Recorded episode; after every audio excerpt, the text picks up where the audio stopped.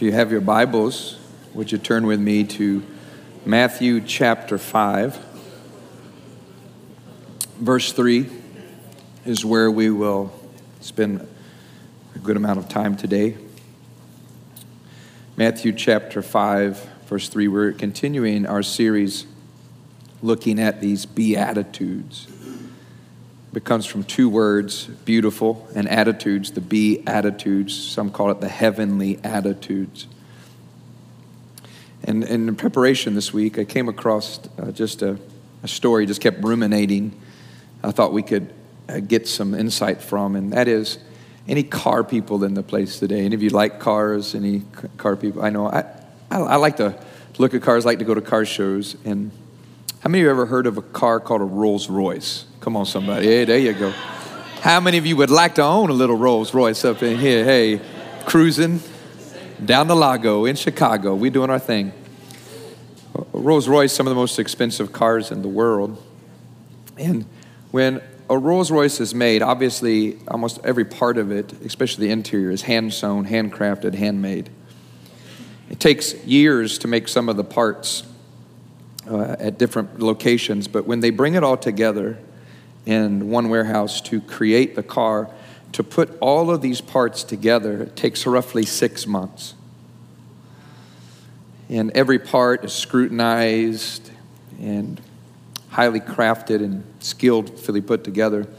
But the last test before it goes to the lot to be sold, or however it's sold, they will lift the hood and they will pay somebody, this is their job, to, with a stethoscope, listen to every single inch of the engine.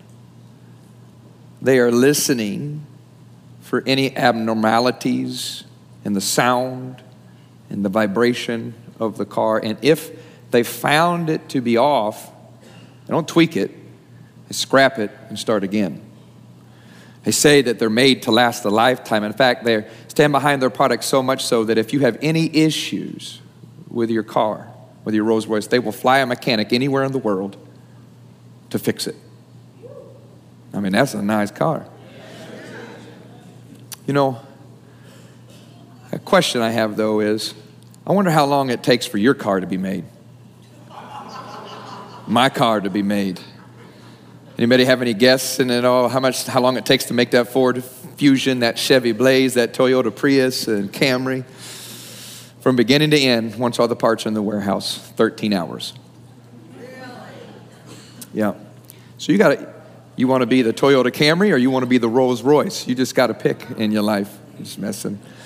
But here's my thought on this. I think when you read the Beatitudes, I want you to read them in such a way that you're holding a stethoscope to your life, to your heart, and you're listening and you're watching to see if there's anything that's off. Because if you've ever wondered what is a Christian supposed to do, what is a Christian supposed to look like, what does it mean to be Christ like, this is Jesus Himself explaining that to you and to I. Now, the thing about this, it says uh, we're about to read blessed or blessed is the beginning of every one of these Beatitudes. And I'll just say this we've defined that as God's favor on a life that leads to a deeply embedded joy that's not dependent upon anything on the exterior, but everything that God is doing on the interior. It is the favor of God at rest on your life that leads to a deeply embedded joy that is not affected in any way by outside circumstances. It's the blessed life. Now, the thing that makes these so unique is that this is where you find the blessing of God. There are places that you wouldn't even think to look, and I wouldn't have looked there. It's when you're poor in spirit, when you're mourning, uh, when you're hungering and thirsting, and there are places where you're persecuted and being lied about. It's in the midst of suffering almost that you find this blessed life, the Beatitudes at work. I want to read them again, and like we've been doing every week, we do a, a, a reflection, a response so I'll do the first part, and you guys will do the second part of each one of these. And the last one, because there's no refrain, I'll just read it myself. So I'm going to put them on the screen here. Blessed are the poor in spirit. Blessed are those who mourn. Blessed are the meek. Blessed are those who hunger and thirst for righteousness. Blessed are the merciful. Blessed are the pure in heart. Blessed are the peacemakers. Blessed are those who are persecuted because of righteousness. And then I'll read the last one. Blessed are you when people insult you, persecute you, and falsely say all kinds of evil against you because of me. That last one, I always want to leave that one out. Today we're looking at the third one. Blessed are, or blessed are the meek, for they shall inherit the earth. Blessed are the meek, for they will inherit the earth. I was practicing the message in my house this week, and one of my, my daughters, my oldest daughter, I said, Blessed are the meek, for they shall inherit the earth. And she says, Dad, what in the world does a mink have to do with God? So I just want to get it clear today. We're talking about meek. And then she's like, What is that? When we read the scripture, sometimes we read that and we're like, What is meekness? Sometimes we correlate meekness to weakness. I say nothing could be further from the truth. In fact, I think the best definition you could give for meekness is this great power under great control. Great power under great control. And that is meekness. It was the 1930s in downtown Detroit when three young white males got on a bus in the early 20s. They noticed in the back of the bu- bus and a, and a seat a man, African American man in his 20s, just leaned over, hunched down in a seat. They make their way to the back of the bus, being the only four people on the bus. They quickly surround him in the seats and begin to berate him, call him all kinds of racial slurs and names. And, but the, the young African American man is undeterred, doesn't move, doesn't respond, doesn't say a word. This goes on for 15, 20 minutes. Finally, the bus stops at one of its locations. It stops, and this man, African American man, black American, 20 something years old, stands up. And it's when the three young white males realize that they have severely underestimated this situation. He was hunched over in the seat, but now he's six foot plus, 200 something pounds, and chiseled. And they know, and he knows, that with one punch, he could knock every single one of them brothers out. Standing in front of them, he reaches in the back of his back pocket, and they are just wide eyed, not knowing what is he going to pull out of that. He pulls out a business card, puts it in one of their hands, never says a word, walks right off the bus. Once they made sure he was safely off the bus, these three individuals looked down at the card, and this is what they read Joe Louis, heavyweight boxing champion of the world. Come on, somebody. That's meekness.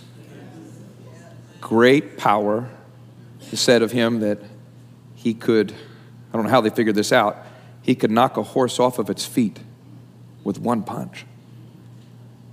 Power. Could have taken every one of those guys out in a matter of seconds. It's great power. And to their delight, it was under great control. Meekness. I have today in my mind an audience. I'm speaking to everybody, but I'm, i know we have several graduates in the house today.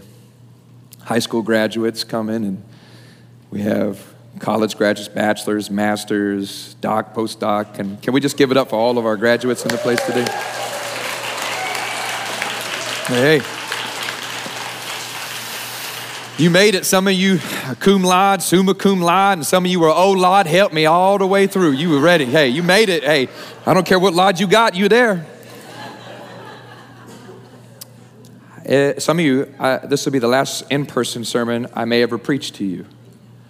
And so some of you have been here for years, and I'm aware of that today. I feel the weight of that. And in some ways, this could be my final I'll say my final message to you is you go build careers. Every summer, this year it'll be in June, I take a sabbatical. I get two weeks of learning and, and coupled with two weeks of a vacation added on. Every year, at the beginning of it, I listen to the same leadership thought message by the name of Dr. Ivan Satyavrata. He is a world renowned theologian.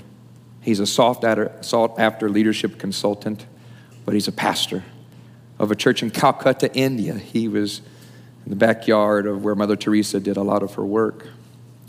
At a global leadership summit in Chicago, of all places, with tens of thousands in the room, half a million people watching online, the backdrop of some of the world's greatest leadership thinkers. Here's a pastor delivering a talk on leadership. The title of the message is The Power Paradox, and it fits so well with our thoughts on meekness. He said that leadership is power. Think of it in terms of power. It is the power to change reality. Not always for the good, and sometimes for the bad. Power, in and of itself, he said, is, is, is neutral. It's not inherently good, and it's not inherently bad. Power can be accumulated over time. You can increase your power. It says that leadership or power will inherently reflect the character and the motives of the leader. Whether it's good and whether it's bad, whether it's used to abuse or whether it's never used at all, is ultimately determined by the character of the leader. And he gave three categories of power that leaders must wield. First one is knowledge power.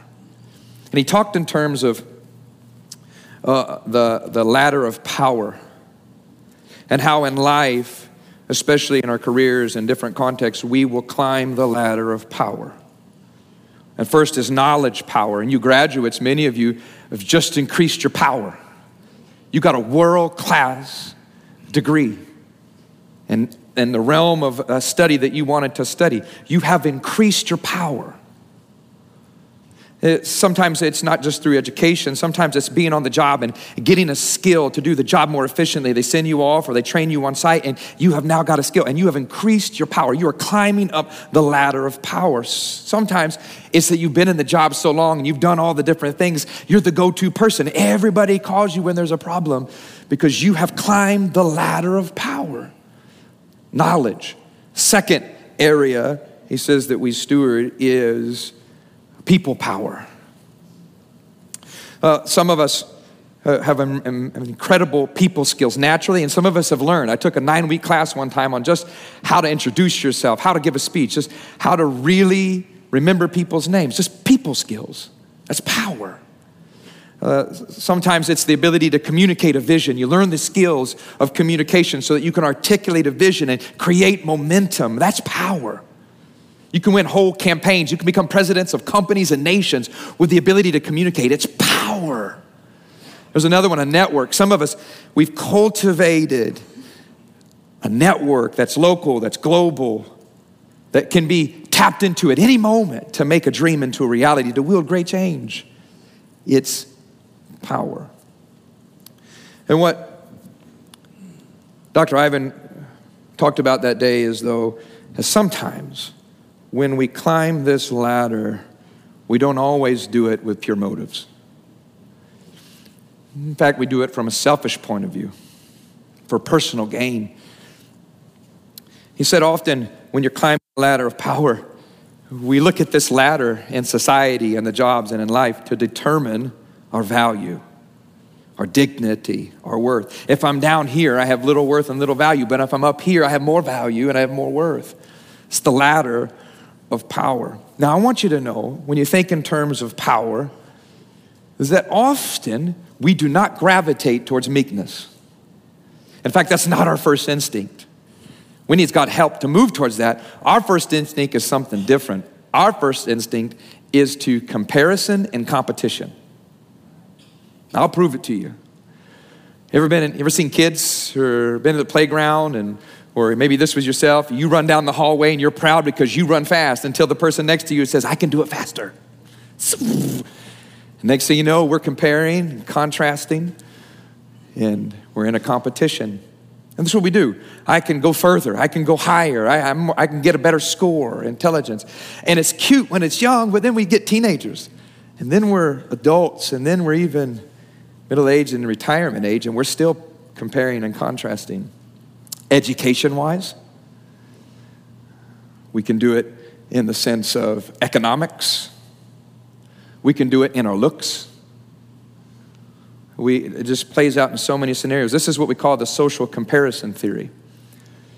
Is that when I feel as if are, I'm around people who are worse off than me, I have a high estimation, self worth, and self esteem. But where I feel like I'm less than and people are better off than me, it goes down.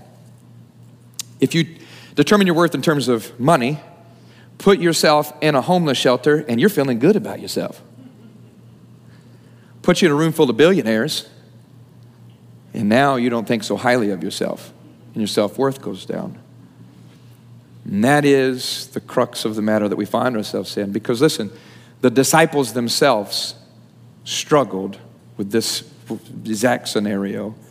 It's towards the end of Jesus' ministry. We're getting ready to head to the Passover meal, and shortly after that, the crucifixion people began to talk because there was momentum. Jesus was at the apex of his power ladder, if you will, at that moment. Thousands are following, cities are in uproar, people, the droves.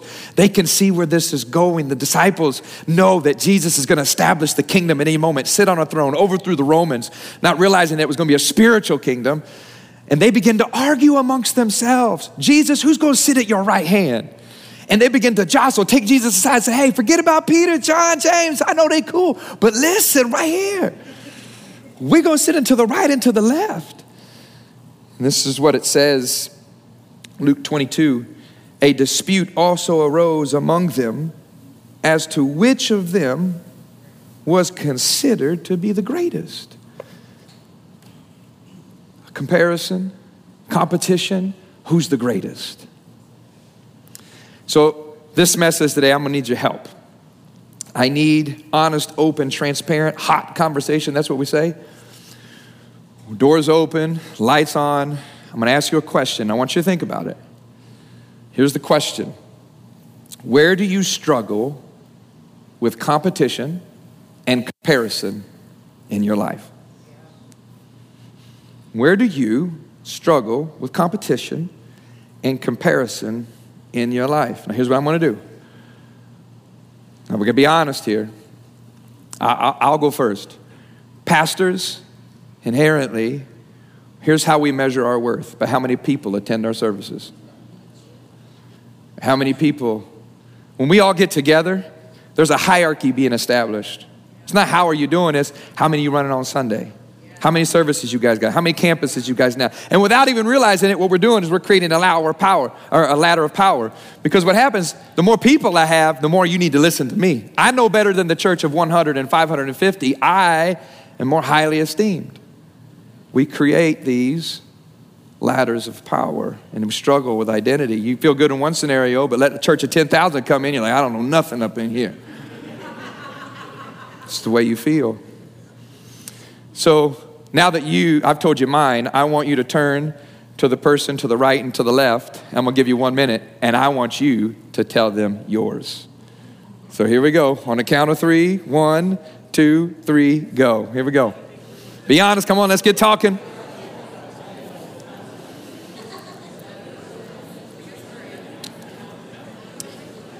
Maybe it's money, retirement, health, education. A better way to ask it what makes you insecure?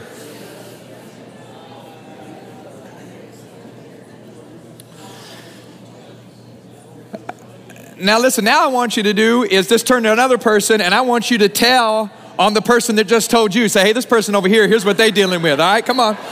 Just so we all know we're in the same boat.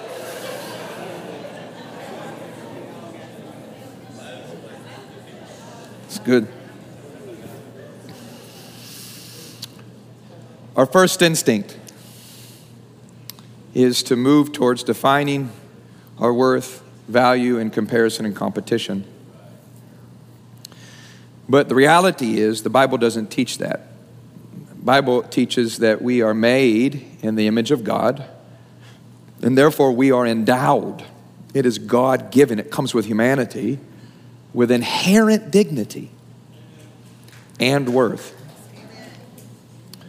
We, we are endowed with inherent dignity and worth. Jesus, scripture says that when he was water baptized, he comes up out of the water and the heavens open and the, the Spirit of God descends and there's a voice that's heard, audible. This is my Son, whom I love, and in him I am well pleased. You're my Son. I love you, and in you I am well pleased. Now, God would repeat this again on the Mount of Transfiguration with Peter, James, and John there. He would again, with a loud voice, proclaim this. Two times in Jesus' life, God out loud, audibly, so the Son can hear it, says, You're my Son, I love you, and in you I am well pleased. I think about why those three things? Why do you have to repeat it? Why did he say it in the place of others? When he thought about this, my son, that's relational identity. You're mine. Second, I love you. That's emotional identity. And he says, and in you, I am well pleased. That's the approval. That, that is inherent because this, at this point, Jesus has done nothing. Hasn't preached a sermon. That comes two chapters later. He hasn't raised any from the, the from the dead. He hasn't walked on water, performed no miracles. He's still living at home on his mother and father's dime. All you millennials are in luck right there, baby. Come on. 30 years old, still living at home. And just joking. Had to jab that in there.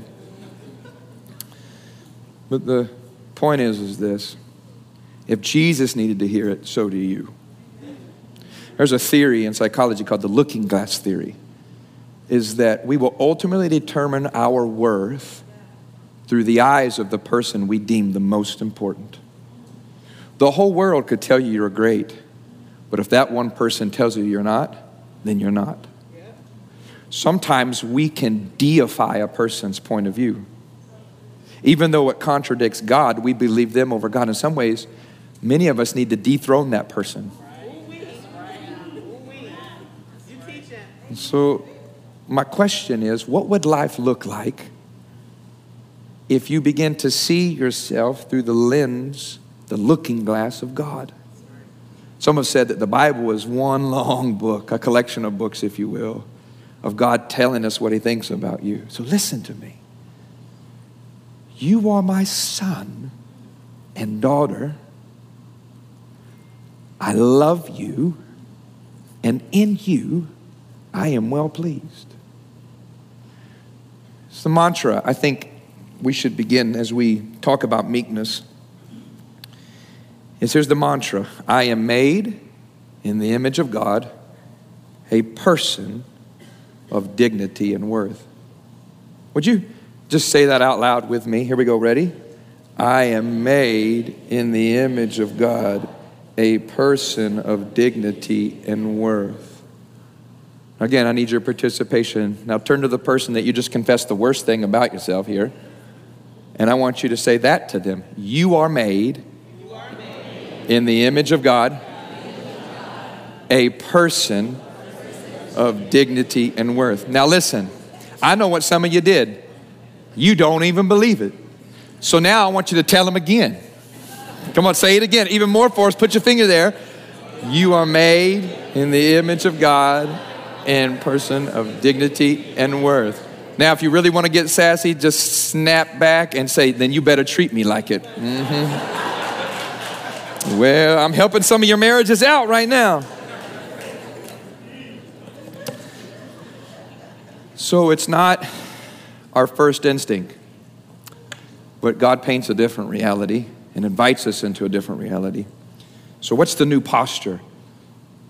If I'm measuring myself this way. What is the new posture then? It's this I must learn to honor the inherent worth in others. Because that way, listen to this. Dr. Ivan that day, the power ladder, the power paradox is this is that I ascend in the leader in the ladder of power. But it's a paradox. So at the moment I am ascending, I must descend on the path of meekness, on the path of humility. I rise here and I descend here all at the same time. And this is the beauty of Jesus. Because when Jesus hears them arguing amongst themselves, Jesus didn't leave it alone. In fact, here comes one of his greatest teachings. The backdrop of this, he's in the room with them getting to prepare a meal. The servant hasn't shown up to wash feet. So Jesus takes his robe off, turns it into a towel, grabs a bowl of water, and begins to wash every one of those feet. Jesus is at the apex of his power and descends to the lowest position. He is in the God man, Jesus, absolute power and absolute humility at the same time. Listen to what Jesus teaches. In Luke, he says, The king of the Gentiles lord it over them, and those who exercise authority over them call themselves benefactors. In other words, they're, they're using their power to benefit themselves. But Jesus says, You're not to be like that. Instead, let me tell you, the greatest among you should be like the youngest, the one who rules like the one who serves. It's a paradox. For who is greater, the one who is at the table or the one who serves? Is it not the one who's at the table? no, but I'm among you as one who serves. John 13, same story. This is what it says Now that I, the Lord and the teacher, have washed your feet, you also should wash one another's feet. Now, listen to this I have set you an example that you should do as I have done for you. I just thought about that this week. That thing that's gripped me. I have set you the example. He's telling the disciples, now he's telling you. I have set you an example that you should do as I have done for you. Now, I got to be honest, it's about to get really intense. I have two questions and a request. This is now we're going to get to meekness. How do I ascend? I think that's the easier part. The world can teach you that.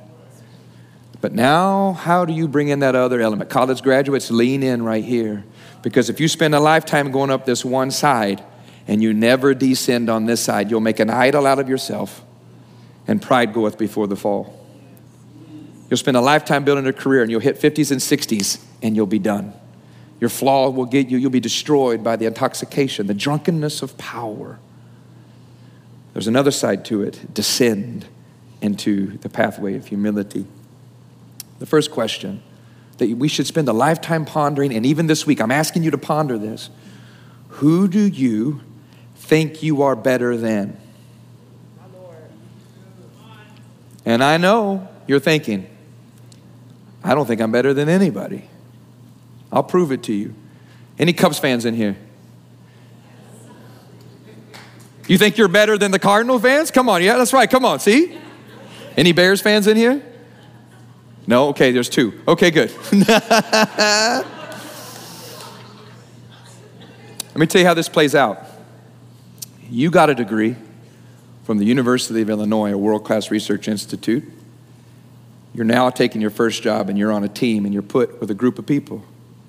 And the first thing you're looking at is where everybody got their degrees from. And the one that got their communication or their degree from a community college and not a world class research institute, now you're here and you won't ever say it, but you'll act like it. They're down here. Ooh, Pastor Ricky. or you're starting the workforce, you're young, you understand the technological savviness, you're up to date, you're culturally relevant, you step into the workplace, and all the people on the leadership or on the ladder, ladder of power, all the people that you say up here in the organization are old. And though you will never say that, no, you, but you act like it, they're irrelevant. You see them as the enemy and less than, and you'll treat them as such. Or you're up here and you're older. What do these young people know what they're doing? They don't know how to work. They don't know how to do this. They don't know how to do that. I'm the one that know. You can try that. It's not going to work. We will do that. I've seen this play out in marriage. One person refuses to share power. They hoard it. All the decision making is mine. And it can't be reconciled because I refuse to descend because I've spent a lifetime accumulating the power. It's getting quiet now. it can play out in gender, where you feel because you're of a certain sex that you somehow are better than. It can play out in parts of the world where there is caste systems and now you're in the workplace. These jobs are for this, this gets this, and these people don't get that. It can play out tribally, it can play out in the terms of race.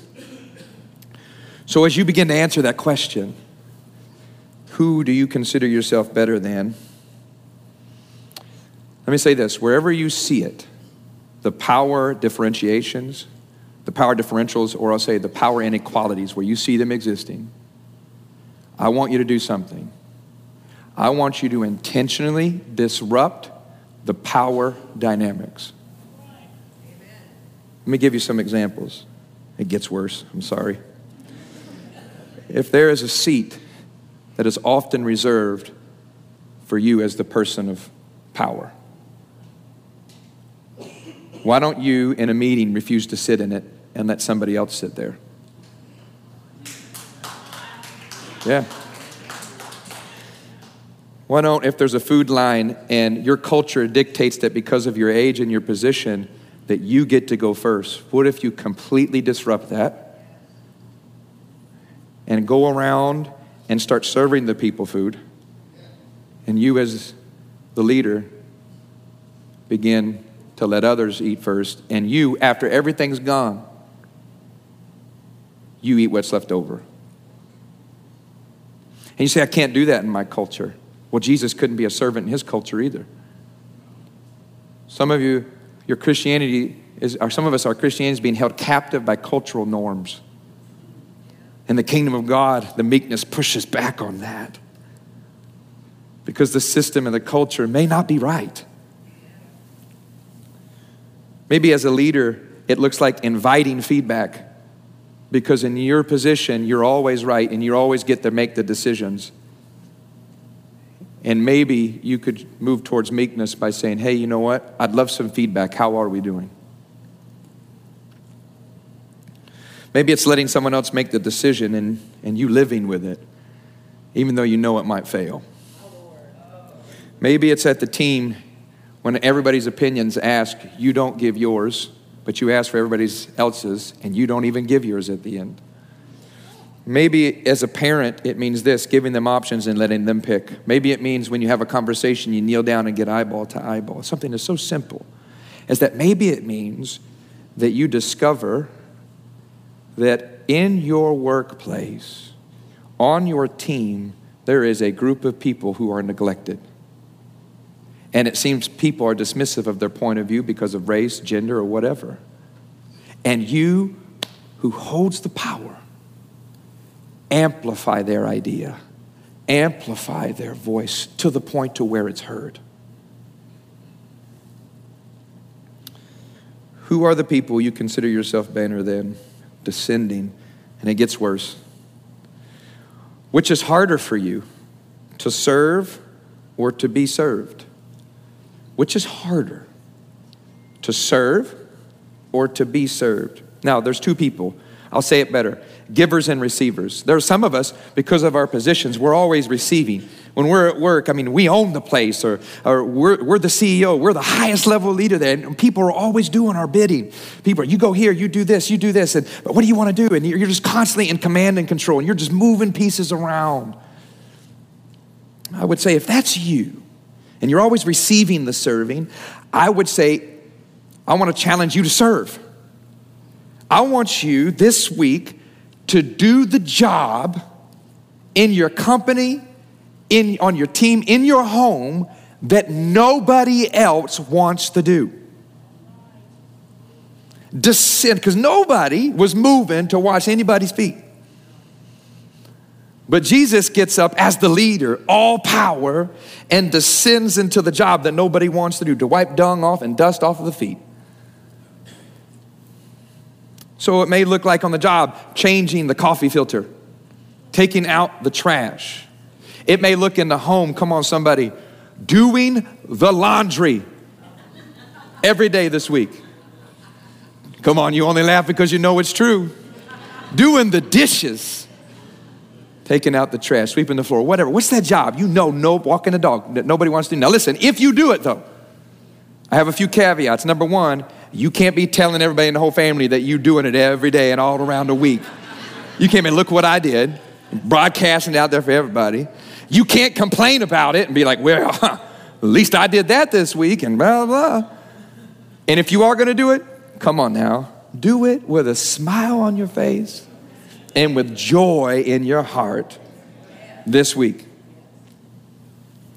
Now, on the flip side of that, no, I'll tell you this happened to me once. I remember on a Sunday, once I, at least I thought I preached good, preached a message, great response. I mean, man, I was like, I was proud of myself. And I was driving home and I was like, oh man, this is awesome. I'm just in the glow of just like basking in the glow of a good Sunday. I walk in the house, I don't even set foot in the door. The door opens up and my wife is standing there, Shay, with a cleaning bottle and a rag. She doesn't say, Welcome home. She doesn't say, Oh, you're awesome. She just says, Your turn. and I was like, What is going on? She says, Your daughter has done messed all over herself and decided, woken up from the nap, that she's gonna be a Picasso and paint the room in poop. So I went from platform of glory to the trenches of poop on this side over here. It's horrible. I'll pass the test that day. I did it with a smile on my face. Uh, let's talk about the other side. Sometimes we're, some of us are givers. We're more pro, have a proclivity to that, where we're the helpers and we have our identity in helping. And sometimes there's an element of pride in that to where, no, no, no, no, I could never imagine asking anybody to help me do anything. So, what I want you to do this week, here's your homework as you descend into meekness and humility. Whether you need it or not, find something that somebody can help you with. And I want you this week, one time, to ask somebody for help. To ask them for help. And then, lastly, is this we know prayer is the verb of humility and meekness. So here's what I would say that mantra that we talked about earlier, I want you to turn it into a prayer. Morning, noon, and night, just for five, ten seconds. Would this be your prayer every day this week? I am made in the image of God, and I am a person of dignity and worth. Father, I'm made in your image, and that means that I have an inherent dignity and inherent worth. So I close with this Blessed are the meek, for they shall inherit the earth. Why is it that God says, I'll give them the earth? Let me say it a different way. My power comes from God, and I will use it to build and not destroy. God can give them anything because He knows how they will use it because they coupled in them is not just absolute power, but they've descended absolute humility. Let's stand as we close.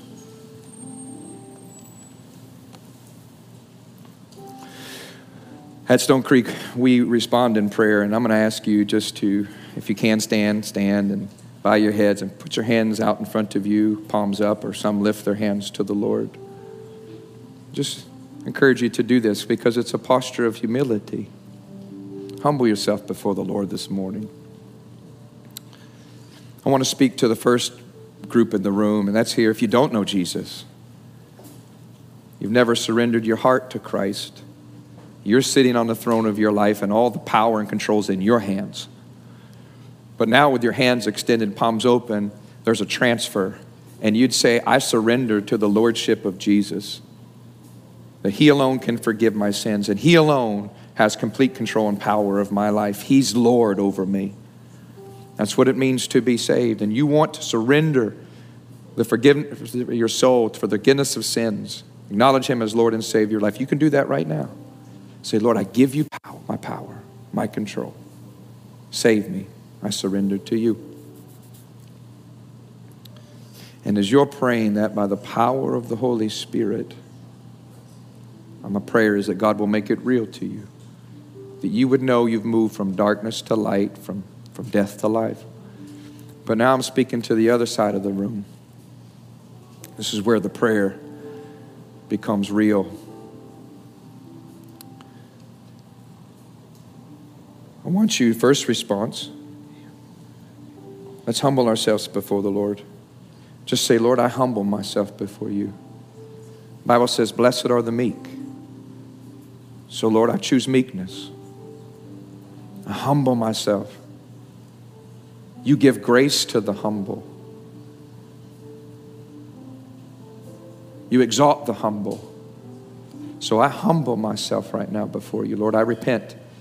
If God showed you anybody that you think you're better than, just repent now.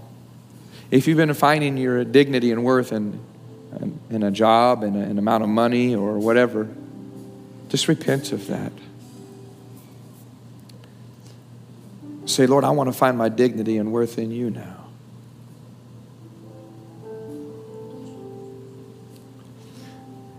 Now, if you're in this room and listen, one of the fruits of the Holy Spirit is meekness, is humility. That means you can ask for it. God gives the Holy Spirit to those who ask. You can ask for the fruits of the Spirit. Ask the Lord for His help. Say, Lord, this week, give me the grace to walk in meekness, in humility. Give me the strength to, to lower myself and to balance the equation of power inequality and power differentials. Let me have the inherent dignity and worth that I can serve and I can be served.